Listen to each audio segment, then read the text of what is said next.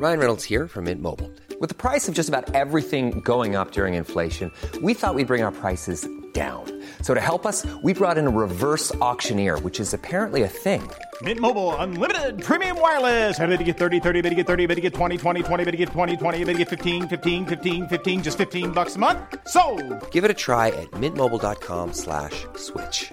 $45 upfront for three months plus taxes and fees. Promo for new customers for limited time. Unlimited more than 40 gigabytes per month. Slows. Full terms at mintmobile.com. Je crois en cette importance de la culture publique, comme il y a l'importance de l'école publique gratuite pour tous, qui permet de, gommer certaines inégalités. Je pense que au-delà de ça, c'est encore plus intéressant la culture.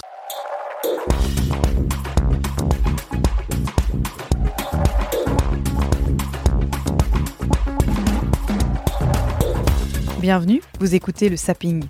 Le Sapping, c'est le podcast du sens de l'habit. The Good Goods, c'est le premier média mode et art de vivre éco-responsable.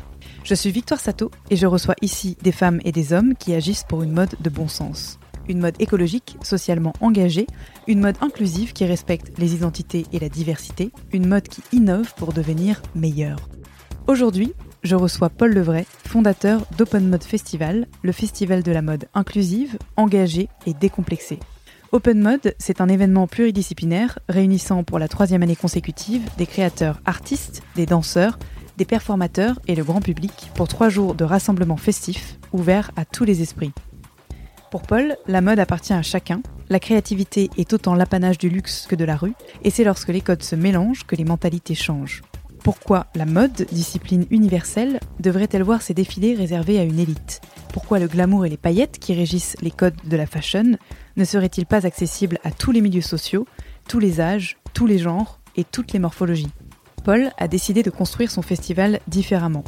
Il nous raconte son parcours et l'épopée que représente l'organisation d'un tel événement, l'influence de ses origines du Nord et son combat permanent pour la culture pour tous. Nous vous donnons rendez-vous les 13, 14 et 15 décembre prochains à la Grande Halle de la Villette, dans le 19e arrondissement de Paris, pour trois jours d'expérience mode comme vous n'en avez jamais vécu. J'ajoute un spoiler de programme. The Good Goods est partenaire média de l'événement et j'ai l'honneur d'être invité au talk organisé par les Inrock vendredi 13 à 19h, intitulé Les militantes de la mode éco-responsable et animé par Alice Pfeiffer aux côtés de Maëva Bessis, Olga Pham et Cléa Pollard. Comme d'habitude, toutes les infos et les liens sont dans les notes de l'épisode. Pensez à vous abonner pour ne pas en rater un. Et si vous le voulez bien, soutenez le podcast en le notant avec des étoiles sur iTunes. Je laisse place à mon incroyable invité. Merci à Paul et très bonne écoute. Bonjour Paul. Bonjour. Est-ce que tu peux commencer par te présenter s'il te plaît?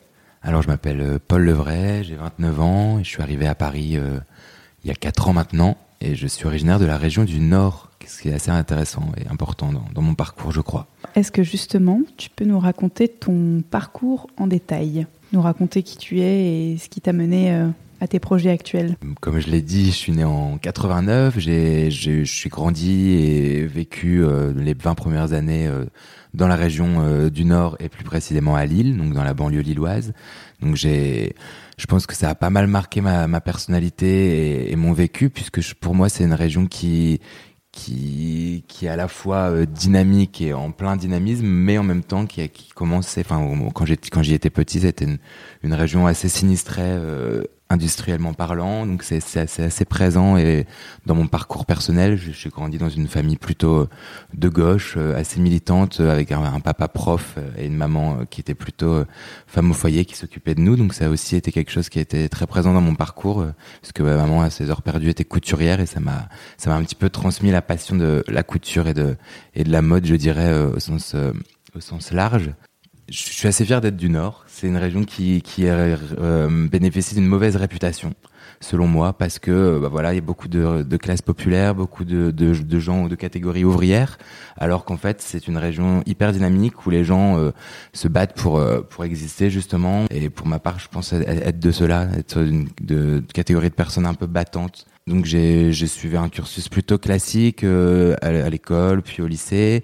J'ai eu un bac S et euh, je me suis dirigé vers des études de, de sciences politiques, puis de sociologie et anthropologie, ce qui a pas mal aussi marqué mon, mon développement personnel. À l'époque, tu avais une idée de ce que tu voulais faire? À la base, je pense que c'était euh, quelque chose qui était qui était vraiment plutôt euh, pour forger ma personnalité, forger ma confiance en moi aussi, apprendre à m'ouvrir un peu sur l'autre, à, analyser, à comprendre l'autre à travers un, regard un petit peu scientifique, mais en même temps euh, ce, côté sciences humaines euh, qui, est, assez intéressant, euh, à, à m'adapter à mon, à mon audience, à comprendre un petit peu qui j'avais en face de moi. Donc je pense que c'était vraiment plutôt une première étape vers autre chose. sciences politiques, c'était parce que j'ai toujours eu cette personnalité un petit peu de de, avec des grandes ambitions, de changer les choses, de faire, euh, de construire un monde meilleur, on va dire. Donc depuis mon plus jeune âge, hein, quand j'étais enfant, je voulais d'abord être euh, pasteur pour pour prôner la, la belle parole, et puis je me suis vite rendu compte que ça convenait pas complètement avec ma ma personnalité. Donc je me suis, j'ai c'était très vite politisé. Euh, dès mes 15 ans à bloquer mon lycée à être dans ce dans ce cette partie de la population très engagée qui avait envie de, de marquer son époque et de faire évoluer les mentalités. Et je pense que c'est pour ça que je me suis orienté vers des études euh, politiques parce que je croyais beaucoup en la politique. Et puis comme beaucoup de jeunes de ma génération je pense que j'ai été très déçu de, des années euh, Hollande on va dire de, de cette incapacité à, à être cohérent et de, de faire bouger les lignes concrètement. Donc c'est pour ça pour moi je pense que mon investissement dans le milieu culturel il est clairement, euh, il est de l'ordre du militantisme également. Pour moi, c'est de la politique, effectivement, en premier. C'est un moyen de d'être ensemble, de, vivre ensemble et de, transmettre tout un tas de, valeurs qui, pour moi, méritent d'être euh, diffusées. Pour financer mes études, comme j'étais issu d'un milieu plutôt modeste, j'ai toujours travaillé à côté de mes études. Donc j'ai commencé par être euh, hôte d'accueil pour la région du Nord-Pas-de-Calais. je travaillais un petit peu avec la, ville de Lille aussi sur sur des opérations. J'ai été forgé, formé à l'événementiel dès l'âge de 17 ans, puisque j'ai des amis dans le nord de la France qui ont monté pareil un collectif et une association très militante qui s'appelle Art.m. Donc c'est vrai que ça m'a vachement euh, forgé un caractère, permis aussi de rentrer dans un milieu qui n'était pas le mien, de découvrir le monde artistique, de découvrir un, milieu de, hum, créatif, parce que c'était clairement pas de là d'où je venais, de, de m'avoir les mains directement dans, dans, le cambouis un petit peu, de, de monter des festivals sur des périodes de, temps très courtes, de, de me dépasser euh, physiquement aussi pour ça. Donc j'ai découvert un petit peu euh, le montage, des montages de, de, festivals. C'est un festival techno, ça a été les premiers dans les années 90 euh, à, à vouloir imposer, enfin faire découvrir l'électro et la techno à un moment où, où ça n'avait pas autant le vent en poupe qu'aujourd'hui. Et donc c'était vraiment un, un milieu, on va dire, de marginal, de freaks, si on peut dire. Je pense que ça a pas mal contribué à mon, épanouissement personnel également. Ça, j'ai, travaillé pour eux depuis dix ans en tant que chargé de, du bar aussi, en tant que barman. Et, euh, et pour une association qui s'appelle l'île 3000 qui, qui a pour but de démocratiser l'art contemporain, de le rendre plus accessible, de réhabiliter des, des, lieux un peu en désuétude de la, de la ville de Lille, donc des, une ancienne gare de marchandises, une filature, une brasserie de bière, et d'en faire des lieux un petit peu justement de, de lien social, d'endroits où on peut se rencontrer, euh, venir, être ensemble et découvrir des artistes, alors, alors même qu'on peut-être à la base on ne pensait pas que ça nous était destiné. Enfin, selon moi, la culture appartient à tous. En sociologie, on apprend que c'est, c'est des domaines de, de, de ça, ça appartient à des endroits un peu de culture légitime tout le monde ne va pas, ne rentre pas dans un musée. Pour moi, tout le monde n'a pas forcément les codes dès la, naissance ou dès, l'enfance pour avoir envie de rentrer au musée et même de se dire que le musée est pour soi. Parfois, il y a ce côté un petit peu, j'ai envie de dire élitiste où on se dit bah moi je j'ai pas le droit d'y aller ou ça, ne me concerne pas, voilà. Et donc c'est aussi cette démarche très euh, démocratisante de l'île 3000 qui m'a forgé un petit peu cette envie d'aller dans la rue à la rencontre des gens c'est des grands rassemblements populaires c'est plus de 300 000 personnes qui se réunissent autour d'une parade qui font la fête ensemble et qui sont donc tout milieu social confondu ça m'a plu cette idée à la fois d'être dans une grande ampleur et en même temps de, de rester dans quelque chose de d'accessible, de vulgaire, enfin pas vulgaire mais de votre vulgarisation. Je pense que ça ça marque complètement mon action euh, aujourd'hui tu as commencé euh, à rentrer dans le milieu de la mode pure et dure, euh, mm. je crois, par les salons. Mm. Comment ça se passe cette expérience-là? Tu peux nous raconter? Alors, la transition, elle se fait d'abord euh, grâce à l'île 3000, cette association dont j'ai un petit peu parlé. Je suis rentré là-bas en tant que chargé de, des réservations pour les différents lieux d'exposition. Puis très vite, j'ai été assez à l'aise. Je, comme fort de mon expérience en sociologie, anthropologie, je pense que je sais m'adapter assez facilement. Donc je, me suis retrouvé à travailler un petit peu avec la ville de Lille pour construire les expositions, dans le plutôt du côté artistique, également sur les lieux d'exposition, à faire visiter les, les lieux d'exposition à des enfants, des collèges, des lycées, un petit peu de la banlieue lilloise qui sont vraiment, j'insiste là-dessus, mais de, issus de, milieux très défavorisés, donc où tout est un petit peu à, reprendre à zéro. Et je pense que c'est de là petit à petit que j'ai monté les échelons. Je suis devenu, euh, euh j'ai travaillé en relations publiques au sein de cette cette, euh, association. Et il y a un moment, ça faisait trois ans que j'étais là-bas, et je me suis dit euh, j'aurais pu y rester. J'avais une, une, une, situation professionnelle stable. J'étais euh, bah, dans, dans, quelque chose d'assez d'assez confortable. J'étais bien.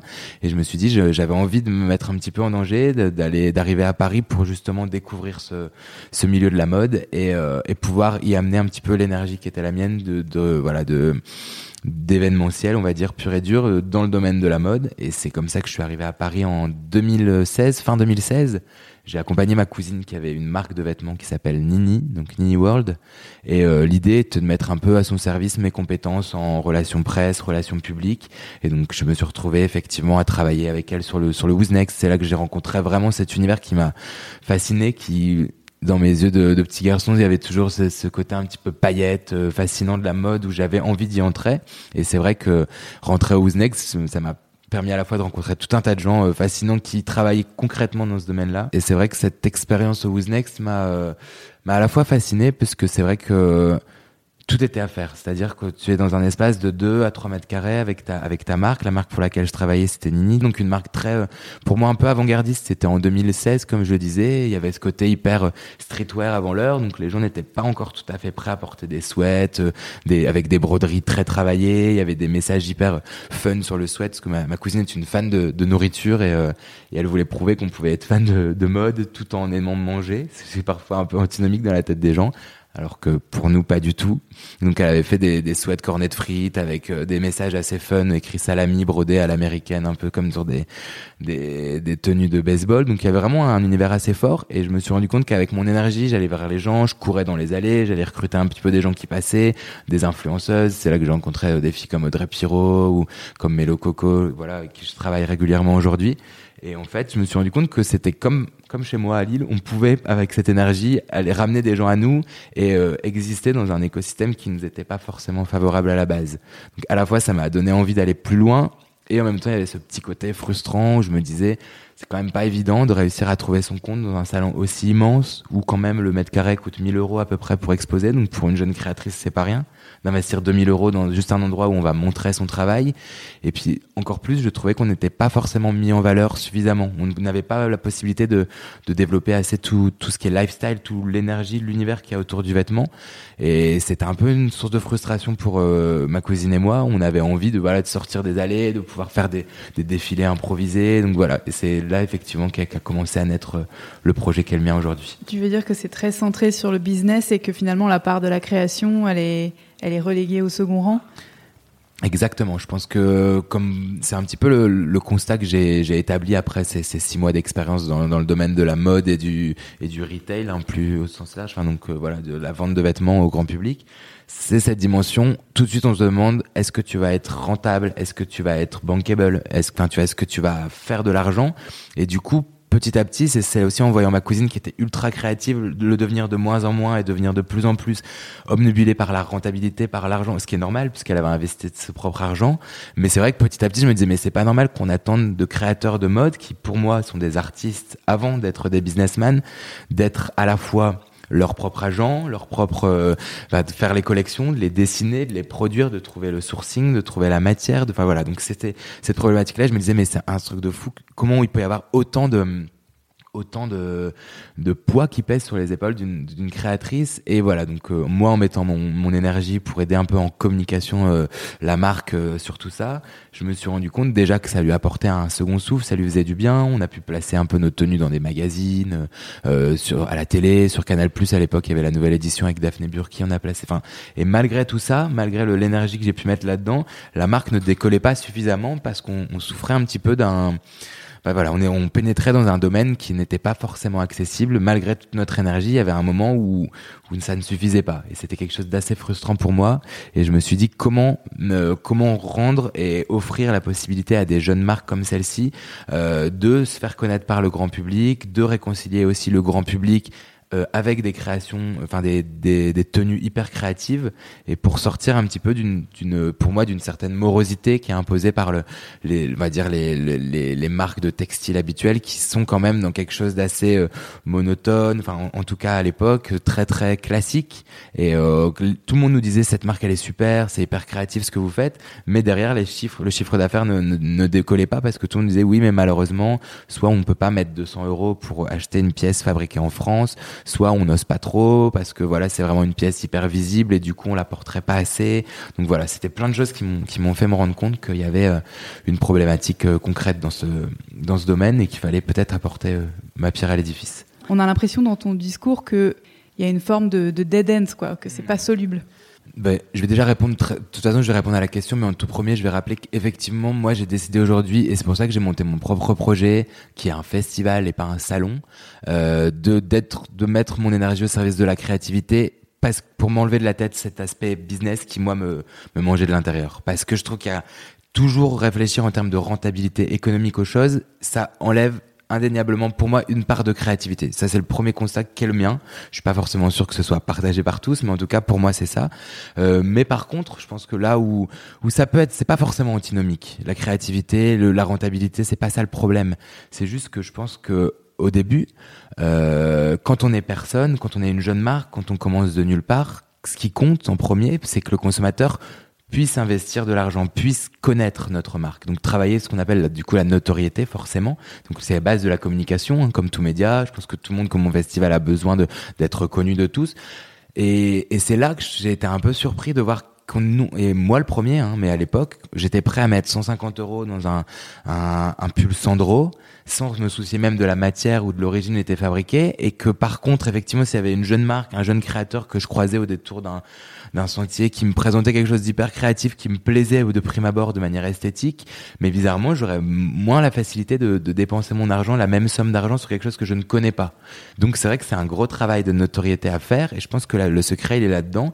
Et donc non, la créativité, elle peut être forte. C'est juste que si on commence par être créatif tout de suite, et qu'on ne pense pas à la rentabilité en premier, je pense que peut-être ce qui compte pour moi dans le milieu de la mode, c'est de tenir, on va dire, deux, trois années et même les acheteurs qui viennent au Who's Next ou pour tout, pour, sur tous ces événements-là, ils attendent tu te casses la gueule. Nous, on a eu des super retours des Galeries Lafayette, euh, de marque, à l'époque, il y avait Colette, le concept store, qui adorait ce qu'on faisait, mais on sentait qu'ils venaient voir, ils aimaient, mais ils attendaient de nous revoir un an, deux ans après. Sauf que quand t'es jeune créateur et que t'as pas forcément une, euh, un investisseur derrière toi qui investit chaque année pour quand même, il y a un rythme aussi super effréné dans la mode, on attend de toi que tu fasses deux collections par an, trois collections par an, et donc, tu es vite rattrapé par cette réalité là. Et donc c'est là que je pense que la créativité dès le début il faut l'avoir. Mais je pense que si c'était à refaire typiquement avec la marque Nini si j'avais pu être aujourd'hui à la base de ce projet et même ma cousine également je pense qu'on l'aurait fait autrement. On n'aurait peut-être pas on serait peut-être moins parti au charbon on n'aurait peut-être pas tiré 50 exemplaires de nos souhaits mais 10 tu vois d'avoir un plus petit tirage. Et donc tout ça c'est donc c'est pas antinomique créativité et, et business mais je pense qu'on a, en tout cas nous, avec notre personnalité, on avait plus les, clés pour réussir du côté créatif, puisque être créatif, c'est exprimer ce qu'on a au fond de soi peut-être que la partie business, ça, on aurait gagné à être plus accompagné, à avoir des conseils de personnes qui gèrent cet aspect-là. Et c'est d'ailleurs aujourd'hui quelque chose que je retrouve également sur le festival. C'est, tout autre chose de faire une programmation artistique pointue. Pour moi, ça, c'est pas un problème. J'y arrive, ça me plaît. C'est, je, je, je vis pour ça. Mais par contre, dès que ça me heurte à la question de l'argent, de la rentabilité, de où trouver des financements, c'est quelque chose qui, qui n'est pas pour moi. Et je, je reste convaincu que c'est très compliqué pour le même individu d'avoir et le côté créatif et le côté financier. Ce que je constate aussi, c'est que euh, ça crée finalement une double offre euh, mode aujourd'hui qu'on appelle l'une, euh, enfin marque de mode HEC, euh, qu'on mmh. qu appelle vulgairement comme ça, c'est-à-dire des finalement des, des, étudiants en commerce qui décident de créer une marque de vêtements bien mmh. plus qu'une marque de mode. Mmh dans une volonté de d'être euh, accessible à la fois en termes de prix et en termes de style au plus grand nombre. Et donc, c'est très souvent des marques qui sont pas nécessairement créatives. Donc, mmh. dans ce cas-là, on a l'impression qu'effectivement, il faut sacrifier la créativité. C'est pour ça que à moi, moi aujourd'hui, j'ai choisi de travailler avec ceux qui réfléchissent pas comme ça. Je pense qu'il y a tout un tas de gens qui cho- choisissent de travailler avec d'autres. D'ailleurs, le slip français, j'aurais été ravi qu'ils soient partenaires de l'événement. Je les ai contactés pour leur démarche éco-responsable. J'avais envie qu'ils soient avec nous. Mais je pense que justement, typiquement, ces marques qui m'ont pas forcément ouvert la porte, c'est aussi parce qu'ils réfléchissent trop comme ça.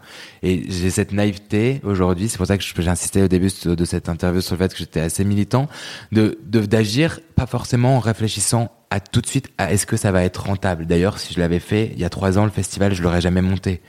Organiser un festival gratuit, ouvert à tous, où le créateur ne paye rien pour euh, à participer, euh, c'était impossible, c'était pas viable. Je je prends souvent cet exemple euh, comme pour le cinéma, pour le théâtre, pour l'opéra, pour la danse, pour la musique. Il y a des fonds publics, je crois, en cette importance de la culture publique, comme il y a l'importance de l'école publique gratuite pour tous, qui permet de de gommer certaines inégalités. Je pense que au-delà de ça, c'est encore plus intéressant la culture. C'est peut-être ce qui va aller encore plus loin, ce qui va permettre aux gens de se mélanger, de se connaître, de s'appréhender les uns les autres, et peut-être du coup de réussir à vivre ensemble. Du coup, pour moi, c'est de la responsabilité de, des pouvoirs publics d'investir de l'argent et de permettre à des jeunes artistes de continuer à créer, comme on le fait d'ailleurs le CNC Finance, il y a toujours ses parts de réinvesti. Dès qu'il y a un film qui est, fait en France, même des gros blockbusters, ils, ont un- une partie de leurs bénéfices qui est réinjectée sur des cinémas d'auteur pour ne pas que le cinéma français disparaisse, pour ne pas qu'il y ait plus que, bon, désolé, je suis un peu drastique, mais qu'il y ait plus que des comédies un peu nulles qui font énormément d'audience de cinéma, mais qui continuent à avoir des films de qualité. De la même manière, il devrait y avoir de l'argent pour qu'on ne perde pas ce savoir-faire français, cette capacité à broder, à travailler la plume, à travailler le chapeau, à travailler toutes ces choses qui avant étaient en désuétude commencent à remonter un petit peu, à reprendre de la valeur parce que l'économie est rattrapée, mais même avant ça, moi, je trouvais que il fallait pas que ça disparaisse. C'est hyper important. Aujourd'hui, on a du mal à trouver quelqu'un qui sait faire des toitures dans certaines matières.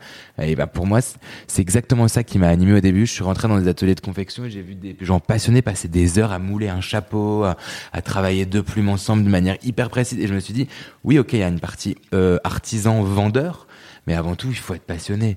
Oui, euh, si t'es pas passionné, tu vas pas passer ta vie à travailler des plumes. Enfin, tu vas. Je pense que là, si tu veux vraiment gagner de l'argent, je pense que c'est pas vers la mode qu'il faut te diriger. Alors, juste avant qu'on parle vraiment en détail de l'Open Mode Festival, ton projet actuel, euh, est-ce que tu peux euh, nous parler un tout petit peu de ton de ta conscience écologique? Et donc ensuite, on va en venir à l'Open Mode euh, Mm. qui a eu cette dimension-là très Bien forte. sûr. Euh, la dimension écologique, d'ailleurs, je me, rends compte que j'ai pas très bien répondu à la question euh, précédente sur l'écologie. Et ça, ça rejoint un petit peu ce que je disais juste avant. C'est-à-dire que selon moi, la première année d'Open Mode, on, veut- enfin voilà, de, mon projet, on voulait pas être tout de suite dans une démarche euh, justement se prôner écologique, tout ça. Mais, en fait, ne serait-ce qu'en soutenant la, créativité et le, faire en petite quantité, en petite production d'artistes locaux, on est dans ce rapport à l'écologie. Moi, je crois plus alors c'est ma conviction personnelle parce que j'arrive pas à faire autrement. Je suis un fan de, de plastique, je suis un fan de paillettes, donc je vais pas me prétendre 100% éco-responsable, même en tant que personne, je n'y arrive pas. J'ai un, un iPhone, euh, je, voilà, c'est toujours une espèce de dualité en moi où je me dis faut être écolo, mais en même temps ça, ça se heurte à ce que j'aime faire, à ce que j'aime. Donc je me dis bah déjà comme un peu pour la nourriture, si je consomme plus localement, si je, consomme avec des individus, des vrais gens qui sont en face de moi, qui ont fabriqué ces choses-là, je serais forcément plus dans l'écologie que si je vais soutenir des firmes multinationales qui ont fabriqué à l'autre bout de la planète, qui ont déplacé leur euh, leur textile d'abord euh, d'une d'un endroit à un autre, puis après ont travaillé dans des usines où en plus l'humain n'est pas trop considéré, pour ensuite être renvoyé là pour être puis ensuite être renvoyé ici en en container pour être vendu dans les magasins. Enfin voilà, je pense que ma vision de l'écologie aujourd'hui, elle est plutôt dans ce rapport circuit court donc presque un espèce de voilà de, créer un, un écosystème à proximité hein, quelque chose où comme pour tout le reste d'ailleurs comme pour l'écologie enfin comme pour la nourriture ce que je disais je crois plus en un produit qui, a, qui est poussé euh, dans, mon- quartier ou dans ma ville qu'à un produit qui, est estampillé biologique et qui est m'est vendu par Franprix ou par Monoprix. Je préfère aller acheter des pommes de terre à un agriculteur euh, euh, que je connais concrètement qui a fait pousser ses pommes de terre dans son jardin même s'il n'a pas obtenu le label bio que d'aller chez Franprix et acheter et acheter le label bio soi-disant qui est super. Et c'est exactement la même chose. Donc ma vision de l'écologie elle est vraiment là-dedans dans ce, ce rapport un peu à qui a fabriqué ce que j'ai en face de moi, euh, comment je peux le consommer en enfin, comment je peux consommer comme ça, et peut-être aussi à donner mon argent à des à des vraies personnes, des gens que je connais, plutôt qu'à à des marques qui, qui ont une bonne notoriété, mais qui que je ne connais pas personnellement. Voilà, donc c'est ma méfiance personnelle aussi à l'égard de ces grandes marques, à l'inverse d'autres gens qui, eux, sont rassurés par un logo, par un nom, par, par un label. Moi, c'est plutôt l'inverse. Je me dis, quand il y a du label, quand il y a du logo, il y a peut-être un petit peu trop de marketing, il y a peut-être un petit peu trop d'enrobage pour que ce soit réel. Et donc voilà, je préfère euh, aller vers autre chose. D'accord. Donc ça, c'est pour poser euh, les bases d'Open Mode il y a trois ans sur la partie, tu le disais, euh, écologique, mais sans que ce soit euh, le, fagnon qu'on brandit à tout va. Au départ, tu as l'idée donc de créer un, festival. Donc déjà, tu nous as expliqué pourquoi un festival mm. plutôt qu'un salon. comment tu t'y prends à l'époque? Déjà, quelle est, le, quelle est la vision globale du, projet? Mm. et comment est-ce que tu t'y prends concrètement pour organiser on va rappeler les, les, chiffres, mais un festival qui est déjà d'envergure en plein Paris hmm. euh, Alors, la démarche a été assez simple. Pour moi, l'écologie, c'est un peu la prolongation de ça. C'est un endroit où les gens se rencontraient, où on était dans une démarche inclusive, gratuite, où on pouvait venir passer un moment ensemble, quel qu'il soit. Et pour moi, quand on passe un moment avec des gens, c'est toujours quelque chose, enfin, c'est toujours positif. On est entre nous, et puis par ce moment passé ensemble, on va apprendre des autres, on va échanger, chacun va venir avec sa personnalité, avec son identité. Et du coup, à l'issue de, de, ce moment passé ensemble, on aura forcément, euh, on se sera nourri de l'autre et on aura donné, puis pris des choses. Voilà, donc c'est la base première. Avant même de parler de mode, parce que le festival s'appelle Open Mode Festival, là j'explique un peu le, côté open, inclusif. Je, n'arrivais pas à concevoir qu'un domaine comme la mode, qui pour moi appartient à tous, qui vient de la rue, qui vient d'en bas, qui est un marqueur de la société, qui est un marqueur historique, euh, qui euh, qui euh, nous permet de, prendre la température sur une sur époque. Selon moi, c'est ça qui me fascine dans la mode. Hein. J'en parle beaucoup avec passion parce que c'est pas qu'un bout de tissu, un bout de chiffon, mais c'est vraiment euh, on met on, enfin, on, on, met pour moi quand je m'habille le matin, je mets, je mets ma, personnalité dans ma tenue. Ça c'est quelque chose qui m'a permis moi, en tant que personne, en tant qu'homosexuel, d'affirmer qui j'étais, de doser, de, de, de me dire, c'est voilà, quand on parle d'outing, de sortir un petit peu, voilà, d'assumer qui on est. Bah, moi, le vêtement m'a permis de, de, d'avoir un, de voilà, d'être fier de qui j'étais, de redresser les épaules, enfin voilà. Et donc, c'est vraiment quelque chose presque thérapeutique pour moi la mode. Donc voilà, il y a cette dimension inclusive où je n'arrivais pas à comprendre pourquoi c'était aussi élitiste Pourquoi à Paris, il y avait la plupart des gens qui n'avaient jamais vu un défilé de mode? C'est ce que je ne comprenais pas ça. Et donc je me suis dit, c'est incroyable, dans la capitale mondiale de la mode, on n'est pas un espace dédié à tous, où l'on peut venir euh, découvrir ce que c'est la mode, justement, voir euh, prendre un petit coup de, paillettes, de glamour, voilà, de, de travail, enfin, de voir tous ces artistes, donc ces maquilleurs, ces coiffeurs donner le meilleur d'eux-mêmes, euh, des gens qui ont travaillé au millimètre près une tenue, enfin voilà quelque chose. Et donc Hiring for your small business? If you're not looking for professionals on LinkedIn, you're looking in the wrong place. That's like looking for your car keys in a fish tank. LinkedIn helps you hire professionals you can't find anywhere else, even those who aren't actively searching for a new job but might be open to the perfect role. In a given month, over 70% of LinkedIn users don't even visit other leading job sites. So start looking in the right place. With LinkedIn, you can hire professionals like a professional. Post your free job on linkedin.com slash people today. C'est de là qu'est née la, genèse du projet. Et, euh, et, pour moi, la mode a cette, pouvoir-là. Tout le monde s'habille, tout le monde porte du vêtement. Et euh, elle, a, ce pouvoir de, réunir les gens autour de, de cette dimension-là. Donc je me suis dit, on va l'appeler Open Mode, comme ça, ça va faire venir beaucoup de monde. Et après ça, une fois que les gens sont venus, on pourra euh, peut-être leur transmettre tout un tas de valeurs.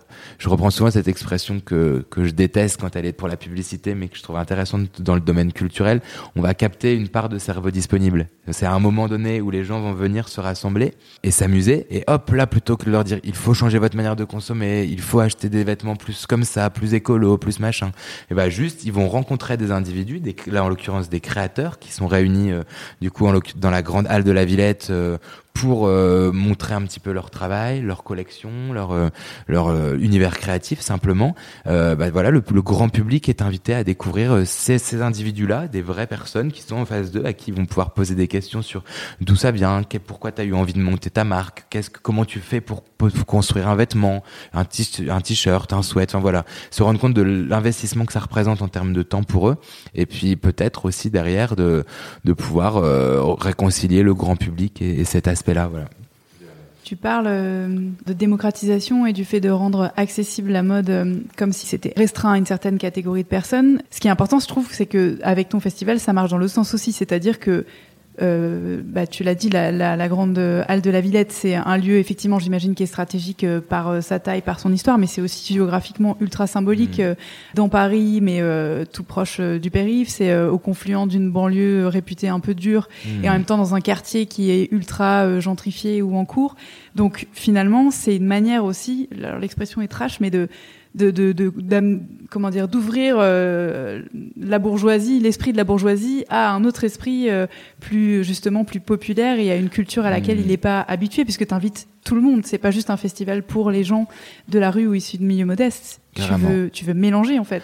C'est exactement ça. Parce que, pour encore une fois, c'est mon obsession, hein, mais euh, cette espèce de, de, mixité, pour moi, elle est essentielle j'ai l'impression pour avoir enfin pour être quelqu'un d'extrêmement politique que c'est c'est là où les gens font une erreur. On a vécu des choses dramatiques à Paris il y a quelques années, euh, des attentats, on, les gens se, se, sont tournés le dos, on a des on a fait des amalgames en mélangeant un petit peu tout, en mélangeant euh, l'islam et le radicalisme euh, et voilà. Et je me je me suis vraiment c'est ce moment-là aussi où c'était assez je pense comme pour tout le monde comme pour chaque français ça a été un peu un choc. Et en même temps je me suis dit mais comment c'est possible que à quel moment l'État n'a pas fait son travail? À quel moment l'école n'a pas fait son travail de, de, de faire en sorte que les gens puissent vivre ensemble et à quel moment il y a des gens qui se sont sentis alors c'est pas une question d'excuser ce genre d'acte, hein, je suis pas du tout là-dedans, mais comment il y a des gens qui se sont sentis suffisamment exclus de la République, suffisamment heurtés par ses valeurs pour pouvoir le, ensuite euh, se mettre à faire des, attaques aussi violentes que ça a été à ce moment-là. Et je me suis dit, bah, c'est c'est incroyable qu'il n'y ait pas euh, des, initiatives, voilà, des événements, des moments où on apprend à connaître ceux qu'on ne connaît pas pour pouvoir vivre ensemble. Et euh, donc ce terme de bourgeoisie et de rattaché à la mode, c'est vrai que ça peut être un peu ça, mais ça, se heurte un peu à ce que moi je crois profondément. Pour moi, les gens les plus créatifs, qui font le, le meilleur mode, et d'ailleurs je le vois au quotidien quand je fais le tour des écoles, des différentes personnes que je rencontre, ceux qui me touchent le plus, c'est souvent des gens qui n'ont pas du tout d'argent parce que pour moi, euh, être dans le besoin, euh, devoir lutter un petit peu pour son existence, pour connaître la valeur de ce qu'est l'argent, de voilà, de pas avoir eu tout euh, sur un plateau. Donc c'est ce que pour moi, c'est comme ça que je vois la bourgeoisie, comme si euh, il y avait quelque chose d'immuable dès la naissance, qu'on appartenait à une certaine catégorie en haut, au-dessus des autres. À l'inverse, quand on était en bas, ben, on avait pas d'autre choix que de lutter pour exprimer ce qu'on avait au fond de nous. Et c'est comme ça que je vois, le, en tout cas, moi, c'est ça qui me plaît dans la mode quand je vois des individus qui, qui mettent leur trip sur la table et qui nous, et qui nous proposent de, justement, de, de, de, nous raconter euh, leur, leur parcours, leur vie. Donc voilà, effectivement, il y a cette dimension un petit peu euh, élitiste dans la mode, mais au contraire, c'est pas parce que c'est le luxe qui, qui vend le plus, c'est cette industrie-là qui, qui est dans la, tête des gens, un peu un amalgame. On met un petit peu tout le monde sous cette bannière-là, mais pour moi, la mode, c'est pas les groupes de luxe. La mode, ça vient d'en bas. C'est le rock and roll, c'est le rockabilly, c'est le punk, c'est le, c'est les hippies. Enfin, c'est que des choses qui, voilà, des courants de société. C'est le féminisme. Voilà, c'est la première femme qui, a voulu mettre un pantalon, qui ça a été interdit. Puis finalement, elle, ils ont, les femmes ont eu le droit de mettre des pantalons. Et puis après, on s'est dit, en fait, non, on veut plus mettre des pantalons, on veut mettre des mini jupes. Et puis ça a choqué tout le monde. Et puis en fait, ça a été accepté. Et puis maintenant, c'est les hommes qui ont envie de mettre des jupes. Et puis moi, quand j'ai commencé à en mettre il y a trois ans, les gens étaient euh, hyper euh, waouh. Enfin, pour moi, c'était difficile d'affirmer toutes ces choses-là. Donc c'est cette, cette vision-là, cette dimension euh, militante, affirmation de soi, qui, me plaît dans la mode. Et c'est pour ça que pour moi, c'est pas pas le jeu de la bourgeoisie à laquelle je convie les autres. maintenant, c'est vrai que je suis fier de, de faire ça à la Villette, qui est, comme tu le disais, dans le 19e arrondissement, donc dans un quartier placé politique de la ville, et qui me permet à la fois de toucher les hype, la hype parisienne, de écoles de mode de Paris. C'est comme ça que j'ai construit mon événement, en partenariat avec ces écoles d'ailleurs, pour faire venir les gens au festival, tout en même temps. C'est pour ça que cette rencontre un petit peu que j'ai expliqué après, je l'espère, mais entre la mode et la danse me permet ça. Comment désacraliser un petit peu le défilé de mode, comment réconcilier le grand public et le défilé de mode, puisque je suis pas, je suis, pas euh, dupe. Moi, je peux passer une heure et demie à regarder des robes défiler et je, je m'ennuie pas, mais je pense qu'il y a plein de gens qui s'ennuieraient très rapidement. Alors que là, c'était trouver un moyen pour le rendre un peu plus justement, un peu plus à tout le monde. Et c'est pour ça que je m'est venu cette idée d'associer défilé et danse, donc de créer ces défilés dansés, d'habiller euh, une équipe de mode de danse avec euh, un créateur de mode et de faire un petit peu comme des battles urbains où tous les styles de, de danse seraient représentés, en allant du voguing au walking, au break, au hip-hop, au contemporain, et d'être la rencontre de tout ça. Donc effectivement, c'est cette fierté-là, moi, qui me, qui est la plus importante pour moi, d'avoir réussi à fonder un événement où il y a 10, 15 000 personnes qui viennent. C'est grâce, c'est pas que moi, c'est aussi grâce au, public de, la Villette, qui est un lieu qui a déjà sa, réputation, qui a déjà son public, mais justement d'amener encore en plus des, gens issus du de la sphère plutôt mode, plutôt branchouille, et de, créer une espèce de rencontre impromptue, euh, étonnante entre ces deux univers-là. Euh, c'est une question que je me posais parce que effectivement tu, tu parles beaucoup de militantisme et, euh, et à voir les images des éditions précédentes. Euh, bah c'est que des gens flamboyants, il y a des codes de rave euh, incroyables, tu as effectivement tout type d'identité, tout type de, enfin d'identité de, genre social, euh, vestimentaire, culturel. Et, pour autant, quand tu penses par exemple à un événement militant type, bah, soit une une gay pride tu as, quand même une, sectorisation et un côté assez fermé finalement à des initiés, même si ça se veut très inclusif. Comment tu expliques que justement, euh, enfin c'est peut-être la danse d'ailleurs la réponse, mais comment t'expliques que euh, euh t'es réussi ce pari d'avoir un peu toutes les générations? Parce qu'il y a aussi bien des enfants que des adultes. C'est sur trois jours en tout cas à l'édition de cette année. Euh, quelles sont les clés? Alors déjà il faut rendre à César ce qui appartient à César, mais l'événement Open Mode s'implique, euh, a été invité par un festival qui est déjà en place qui s'appelle Freestyle, qui est à la Villette depuis 5 ans, qui a déjà son public, qui n'a rien à voir forcément avec le mien, mais qui sont voilà des familles, des enfants qui viennent juste faire de la trottinette. Et donc voilà, c'était le challenge pour nous de s'incorporer là-dedans avec nos créateurs un peu loufoques. L'année on en avait qui avaient des serpents, il y avait des, des hommes en talons qui défilaient, voilà, qui étaient là au milieu des allées. Et donc honnêtement, c'est grâce à, nous, mais pas uniquement. C'est aussi grâce au public de la Villette. Donc déjà, en fait, notre challenge, c'était de réussir à venir avec ces gens-là et de se dire, bah, ça va bien se passer. Et c'est ça que je pense qu'on a réussi à faire en, en amenant des, des, des, vraies personnalités, des vraies personnes qui ont qui ont ce truc en eux d'accepter d'être dans la pédagogie. Et parfois, effectivement, c'est quelque chose qui est intéressant ce que tu soulèves sur cette question de gay pride pour moi qui, qui suis homo encore une fois ça, ça a longtemps été compliqué. Je pense que j'étais moi-même un peu homophobe quand j'étais jeune comme beaucoup de gays hein, d'ailleurs de se dire oh, je veux pas être PD parce que être PD c'est euh, c'est euh, marcher comme ça c'est euh, porter des, des habits hyper féminins c'est un, une entrave à ma virilité enfin des, des choses complètement finalement aujourd'hui que je trouve débiles mais que, honnêtement je l'ai eu très fort en moi. Et je me disais mais comment ça peut être le moment de l'année où on célèbre euh, l'homosexualité et euh, les communautés LGBT, que ce soit des, mecs en string qui défilent sur des chars en écoutant de la musique. Et donc moi-même j'avais cette vision-là en me disant mais c'est dingue, les gens vont avoir cette image-là des gays alors qu'être gay c'est pas que ça.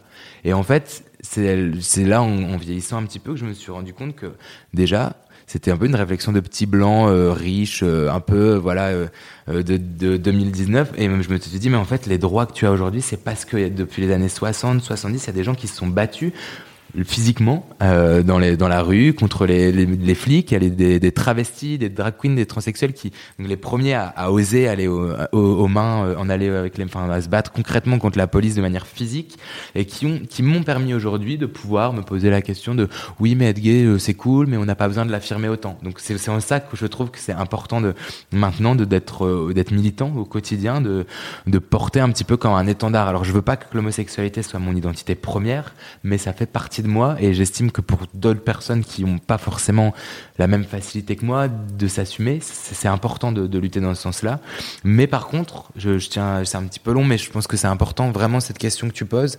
Euh, je veux pas que qu'on je comprends pas l'idée parce qu'on est on est gay qu'on reste entre gays entre même je dis gay mais je veux dire LGBT même c'est pas toujours des, milieux qui se mélangent bien hein, lesbiennes euh, gays euh, trans enfin voilà c'est chacun a son petit univers et c'est toujours quelque chose qui m'a un peu euh, chagriné moi-même. Je me suis dit mais on a tous souffert un petit peu d'une marginalité et là on se on se renferme chacun dans nos univers alors que pour moi c'est pas ça qui va faire avancer les mentalités. Pour que les gens comprennent qui on est, ce qu'on est, il faut aussi les, autoriser à rentrer et pas rester entre soi. Et c'est vraiment pour ça que moi, la plus belle phrase qui me reste en tête de la première année de l'open mode, c'est un, enfant qui est venu me voir. Il y avait une marque qui s'appelait Drag qui était présente. Il y avait des hommes en talons qui déambulaient avec des avec des robes dans les allées de l'open mode. Et puis il y avait trois gamins qui sont arrivés avec leurs trottinettes qui m'ont dit mais monsieur pourquoi le, le monsieur qui est là-bas il porte des talons? Pourquoi il est maquillé alors que c'est un truc de fille? Et en fait, bah là le, le, le propos est posé. Un gamin de 7, 8 ans qui te pose cette question sans aucun enfin, selon moi, aucune arrière-pensée, aucun jugement. C'était une vraie question. Et là, ça ouvrait au débat. Et je me dis que si cet enfant, à 7, 8 ans, a pu poser cette question-là, a pu rencontrer justement un individu avant de se dire un gay, un, je sais pas, un transsexuel, un loufoque, un, un freak, il, il, a juste rencontré quelqu'un et il s'est dit, bon, bah, pourquoi cette, personne fait ça? Ce qui est légitime de se poser cette question. Et ben, finalement, peut-être qu'à 15 ans, quand il sera dans sa rue, dans sa cité ou je sais pas où il vit, il va peut-être moins réagir de manière violente en voyant un homme passer en fin de soirée avec du maquillage aux yeux ou avec des talons. Et clairement, pour moi, la solution, elle réside là-dedans. Donc, il faut peut-être des espaces de, euh, voilà, de, un peu des sanctuaires, des endroits où qu'on dit safe, parce que c'est vrai que c'est parfois pas évident encore aujourd'hui de vivre au milieu des autres, euh, cette, cette différence. Mais je pense aussi qu'il faut des endroits où on se mélange. Et pour moi, le festival, je voulais que ce soit un sanctuaire où tout le monde se rencontre. Et voilà. Donc comment on fait pour que ça, soit possible Je pense que il suffit de le faire en fait, un peu comme un milkshake où on réunit plein d'ingrédients et c'est que des gens bien, donc forcément bah ça se passe bien.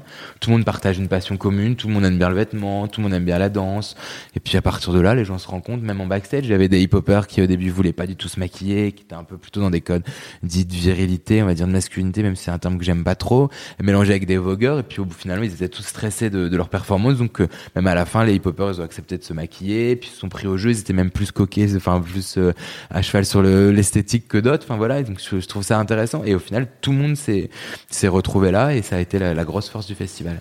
C'est marrant parce que c'est exactement comme ça que je perçois le truc. On a l'impression que c'est en vase communicant, c'est-à-dire que pour une personne dite au look marginal 100% du temps, euh, bah pour lui ça va rien changer, il va s'habiller pareil et puis il va venir se présenter tel qu'il est.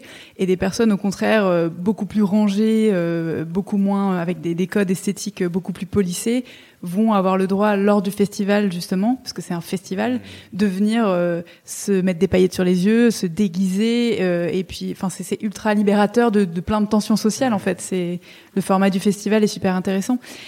Se looker, pas se déguiser se justement. Looker. Oui, Parce que le, non, non, pas de souci. Le déguisement, ça, ça, implique un petit peu, voilà, de jouer, alors que ouais, de se poser un look, ouais. S'autoriser, voilà, s'autoriser un look carrément. différent.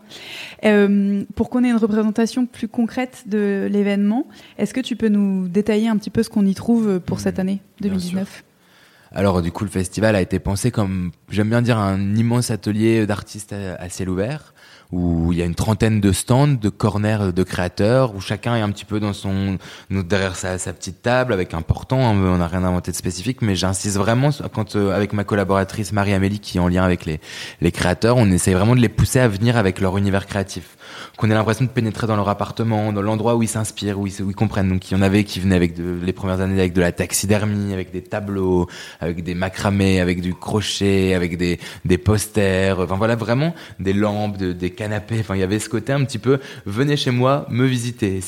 Du coup je trouve ça intéressant vraiment de aussi pour euh, d'être dans cette démarche de réconciliation un petit peu de ok on est un peu étrange, on est dans notre univers, on passe notre vie à créer des choses un peu loufoques, mais justement on vous montre ces choses là et on vous explique pourquoi d'où ça nous vient cette inspiration.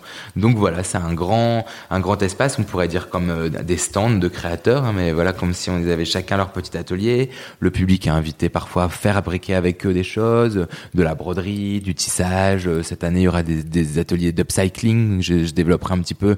L'upcycling, c'est euh, comme le, un terme qui est plus connu, le recyclage, sauf qu'au lieu de récupérer une matière, de la recycler, d'en refaire autre chose, on récupère un objet. Par exemple, pour donner un exemple très simple, un drap de maison, puis on en fait une robe. Et ça, voilà, on a upcyclé. Où il y a une créatrice qui est super, qui s'appelle euh, Lucie Grand-Mourcel, qui a gagné deux fois le, prix du public dans le festival, et qui, elle, a fait des, corsets euh, très féminins euh, à partir de t-shirts de foot. Donc voilà, avec de la dentelle, et en même temps, voilà, qui allie les codes un peu du sportswear et du et du euh, et du euh, et du, du vestiaire plutôt euh, voilà sexy féminin.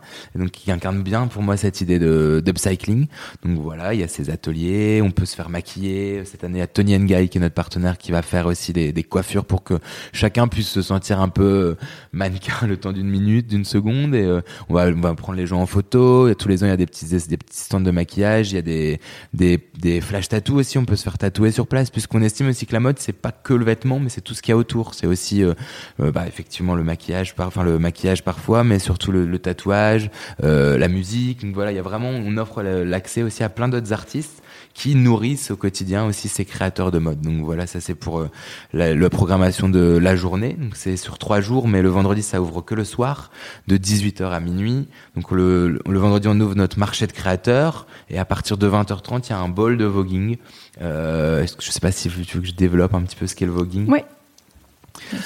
Alors, c'est pas nous qui l'organisons d'ailleurs, c'est important de le préciser. C'est l'Ascendra qui est un peu la, la mère du, du, voguing en France. Euh, le voguing, c'est une, une danse, on va dire, plutôt urbaine, euh, qui est assez intéressante pour moi, qui m'a tout de suite, quand j'ai découvert en 2011, alors que ça date d'il y a très longtemps, des années 70. Moi, je, je ma rencontre avec cette danse, c'était en 2011. J'ai tout de suite été genre subjugué, comme si j'avais jamais vu quelque chose d'aussi euh, fascinant. C'est-à-dire que ça allie un petit peu les codes du hip-hop, les codes de la mode. Et en fait, la genèse du, de voguing, ça vient des années 60-70 euh, sur la côte est américaine, où les Noirs étaient un peu exclus, enfin même complètement exclus de, de, de la sphère mode, n'avaient pas le droit d'y accéder, ne pouvaient pas défiler, n'étaient jamais shootés dans les magazines. Et donc, ils se sont mis à imiter les Blancs euh, dans les magazines de mode, donc d'où le terme vogue, voguing. Et donc à faire des, à prendre des poses un peu comme dans les, les magazines de mode, à faire des gestuels un petit peu euh, nourris. Et voilà, de se réunir dans la rue, à se retrouver pour danser en tenue un peu très glamour, très euh, très subversive parfois, mais voilà, souvent c'était donc la communauté gay qui rencontre un peu ce, la communauté afro-américaine, et voilà, de là est né le voguing, et j'ai trouvé ça hyper intéressant de, de travailler avec ces, ces minorités-là qui commencent à être beaucoup moins souterraines qu'il y a trois ans quand on a commencé, mais voilà, pour aussi, parce que là, encore une fois, on voit comment, à travers son art, à travers ce, comment on peut, quand on est exclu d'une société, réussir à quand même s'accrocher coûte que coûte et, et réussir à, à s'exprimer et voilà et à, à, faire avancer les mentalités. En l'occurrence, là maintenant, les, les noirs sont beaucoup moins euh, exclus de la, sphère mode, mais quand on a commencé Open Mode en 2000, euh, en 2016, c'était encore un peu plus le cas qu'aujourd'hui, je trouve. Là, ça commence à vraiment s'ouvrir, mais il y a encore des marques qui euh, font défiler que des blancs, que des blanches, et c'est quand même pour moi un vrai problème puisque c'est pas le reflet de la vraie population française, quoi. Donc voilà, ça c'est pour le vendredi soir. Il y a un ball de voguing, c'est ce qu'on appelle la, ballroom scene. C'est plein de vogueurs, euh, vogueuses qui viennent participer à un contest et on remet des prix de chaque catégorie. Il y a de, de catwalk, donc juste de marche ou de, des catégories très précises de danse. Donc ça c'est pour le vendredi soir. On ferme à minuit et demi. Le samedi ça ouvre de 13h à 20h avec le marché de créateurs en continu. J'ai oublié un truc sur le vendredi soir, mais on, on pourra le vendredi soir, il y a aussi euh, la conférence avec les Inrock. On va essayer justement de, parler un petit peu de l'impact environnemental du vêtement, euh, comment, comment on peut réussir à consommer le vêtement autrement et quels acteurs euh, aujourd'hui concrets, soit médiatiques, soit créateurs de mode, agissent concrètement contre cette problématique-là de l'environnement, enfin de l'impact néfaste du vêtement sur l'environnement c'est pour le vendredi. Le samedi, on a ce marché de créateurs qui rouvre toute la journée. Et puis nos fameuses performances le soir entre 17h30 et 19h30 où euh, cette année, on a décidé d'être encore plus militant, de, de proposer des, des, collections qui, qui viennent mettre un peu un coup de pied, euh, qui parlent de voilà encore d'écologie, d'impact du vêtement sur sur l'humain aussi. Comment euh, comment qu'est-ce que ça implique de, de créer des vêtements de manière éthique, plus locale justement pour éviter que ce soit d'autres gens à l'autre bout de la planète qui les fabriquent dans des conditions de travail parfois chaotique. Donc il y a pas mal de, collections qui vont, parler de ça. Il y aura un show de drag queen aussi, puisqu'on est on a un petit peu omnubilé par euh, par la question de l'identité, hein, comme je le dis depuis le début. Donc comment euh, notre identité elle s'affirme par euh, par le multiculturalisme, mais aussi par notre genre. Donc voilà la question de, les drag queens pour moi illustre très bien ça. Et il y aura un show de pole dance aussi d'une nana et de deux garçons qui vont qui vont faire un show de pole dance pour justement montrer que aussi en tant que femme on peut reprendre le pouvoir par par la pratique du pole dance parce qu'on fait quelque chose euh, qui est vu comme quelque chose de sensuel pour l'homme que ce que c'est vraiment le cas. Au contraire, c'est aussi un moyen de d'émancipation, de d'empowerment, de pouvoir être vraiment quelqu'un, enfin de de s'affirmer encore une fois et de, de faire de se sentir sensuel pour soi-même et pas pour pour le, le spectateur. Donc voilà, j'ai trouvé ça intéressant d'intégrer la, la, pratique de la pole dance le le samedi dans mes shows. Et le dimanche, on, on va à nouveau euh, faire clôturer le festival sur ces défilés dansés. Ce sera entre 16h30 et 18h30. Et donc il y a à nouveau 70-80 euh, danseurs qui vont venir participer à ces battles de danse euh, face à un jury de professionnels de la mode et de la danse. On va remettre un petit peu des, prix à la fin du meilleur créateur de l'année, du meilleur crew de danse, du meilleur maquillage. Et voilà. Donc c'est un, c'est un gros travail. Et on avait aussi envie de prouver que c'est parce qu'on est, qu'on est jeune et qu'on a peu de moyens qu'on peut pas proposer vraiment un show de, de qualité avec nos sponsors qui nous soutiennent, donc Tony Guy et, et Nix Professionnel, qui vont euh, sublimer un petit peu les danseurs. Et c'était aussi intéressant de, de rendre, c'est un peu le, vêtement mobile, de d'amener des, individus qui ont une vraie personnalité, qui portent les tenues et qui viennent sublimer le vêtement. Et c'est pas forcément l'inverse. Et puis, euh, c'est-à-dire que c'est pas juste le vêtement qui est pris comme comme un objet tel quel, mais pour moi, le vêtement prend sens quand il est porté, incarné par une vraie personnalité. Donc voilà, les danseurs, pour moi, enfin, ils ont cette force-là. Euh, dès qu'ils arrivent sur scène, moi, je trouve qu'ils ont une présence hallucinante. Ils portent avec eux tout un, tout un tas de valeurs, que ce soit le hip-hop, le voguing, comme je l'ai dit tout à l'heure. Voilà, ils ont des, des convictions propres et ils ont une énergie folle qui, qui fait du bien, quoi. Donc ça, ça permet aussi au public de rester pendant deux heures euh, et de voir des vêtements défiler, mais ils voient aussi une, une performance, euh, quelque chose de dynamique. Et donc tu le rappelles, c'est gratuit pour euh, à la fois les exposants, enfin les créateurs exposants, et puis pour les gens qui veulent venir, les visiteurs? Oui, parce que je pense que la gratuité, elle était indispensable parce que mon, combat, c'était aussi de réconcilier le grand public, de leur dire que qu'il fallait un petit peu quand même changer sa manière de consommer le vêtement. Et je me suis dit, je, moi, je ne je, paierai pas 5, 10 euros quand je me sens pas concerné par quelque chose pour venir euh, apprendre des choses. Et voilà, c'est un peu comme pour aller à l'école, c'est gratuit, bah c'est la même chose. Là, on est, on vient gratuitement. Je voulais que ce soit gratuit donc de ce pour le public, mais aussi pour les créateurs, parce que j'estime que c'est souvent beaucoup trop d'investissement. Ils payent leur école de mode assez assez cher, ils investissent de l'argent pour devenir aussi des, créateurs. Euh, ensuite, à l'issue, ils peuvent soit trouver des showrooms, soit des pop-up stores, soit des, salons comme on a parlé tout à l'heure, Who's Next ou le Tranoï, qui coûtent aussi un certain beaucoup d'argent. Et donc je me, je me suis dit, il faut qu'on soit un endroit où gratuitement les gens puissent venir. On prend 15% quand même de, ce qu'ils vendent sur le salon pour faire vivre l'association, parce je, bah, ils comprennent tout à fait d'ailleurs que c'est important le travail qu'on accomplit tous les ans pour pour que ce projet puisse continuer d'exister. Mais c'est vrai que c'est euh, à la fois la force du projet et en même temps sa faiblesse, puisque aujourd'hui ça fait trois ans et comme tu l'as dit, on a un beau succès public. Et mon erreur a été de croire que qu'on allait réussir à trouver des financements publics justement, des gens qui pourraient nous soutenir, euh, comme la mairie de Paris, euh, la région, euh, enfin voilà, qui nous donnent un, petit peu d'argent aujourd'hui, mais pas suffisamment pour que le projet puisse devenir pérenne, pour que moi et mon équipe on puisse être payés à l'année. Et donc c'est vrai que c'est c'est un peu là-dessus que je suis je suis un petit peu tombé de haut. Je me suis je me disais quand même une fois qu'on a prouvé l'intérêt du public, je m'attendais à ce qu'on ait ce qu'on ait un peu plus d'aide financière.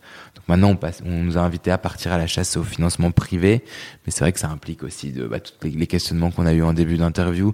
Est-ce que j'ai envie de m'associer à un, groupe comme H&M qui, euh, depuis des années pour moi, est un petit peu responsable de la surconsommation, de toujours plus de vêtements, même y compris chez moi, il y a, il y a encore quelques années, hein, mais voilà, de tout est pas cher, un t-shirt à 5 euros, c'est possible.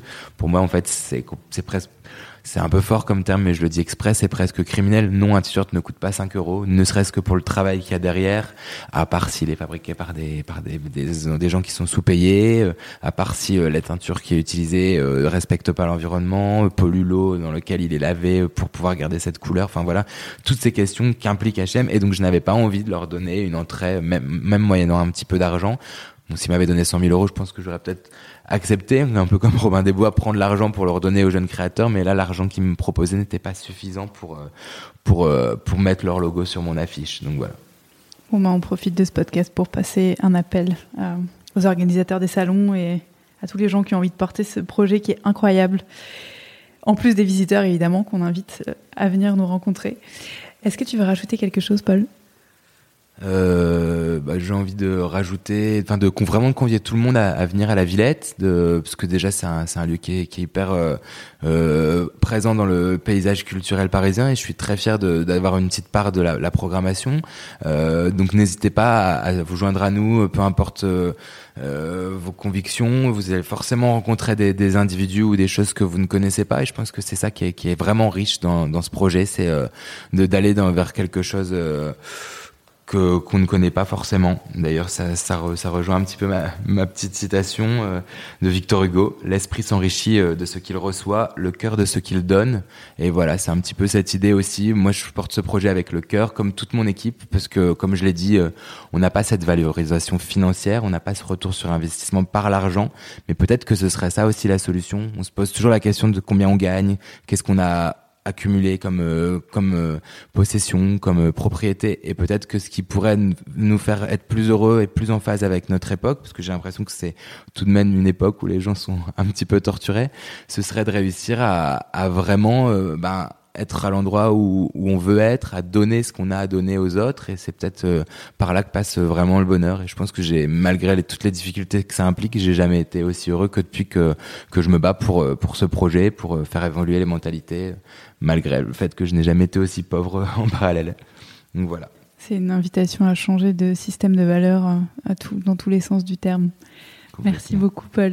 Merci à vous pour l'invitation. Merci beaucoup. Et à bientôt au festival. Vous retrouverez les notes de cet épisode sur thegoodgoods.fr. Vous pouvez vous abonner à notre newsletter pour recevoir nos derniers articles chaque dimanche dans votre boîte mail et vous abonner également au podcast sur l'application d'écoute de votre choix pour être notifié lorsqu'un épisode est publié. Si vous appréciez l'émission, en laissant un commentaire 5 étoiles sur iTunes, vous permettez à d'autres personnes de la découvrir et vous nous soutenez dans notre démarche. Mom deserves the best, and there's no better place to shop for Mother's Day than Whole Foods Market. They're your destination for unbeatable savings, from premium gifts to show-stopping flowers and irresistible desserts. Start by saving 33% with Prime on all body care and candles. Then get a 15-stem bunch of tulips for just $9.99 each with Prime. Round out Mom's menu with festive rosé, irresistible berry chantilly cake, and more special treats. Come celebrate Mother's Day at Whole Foods Market.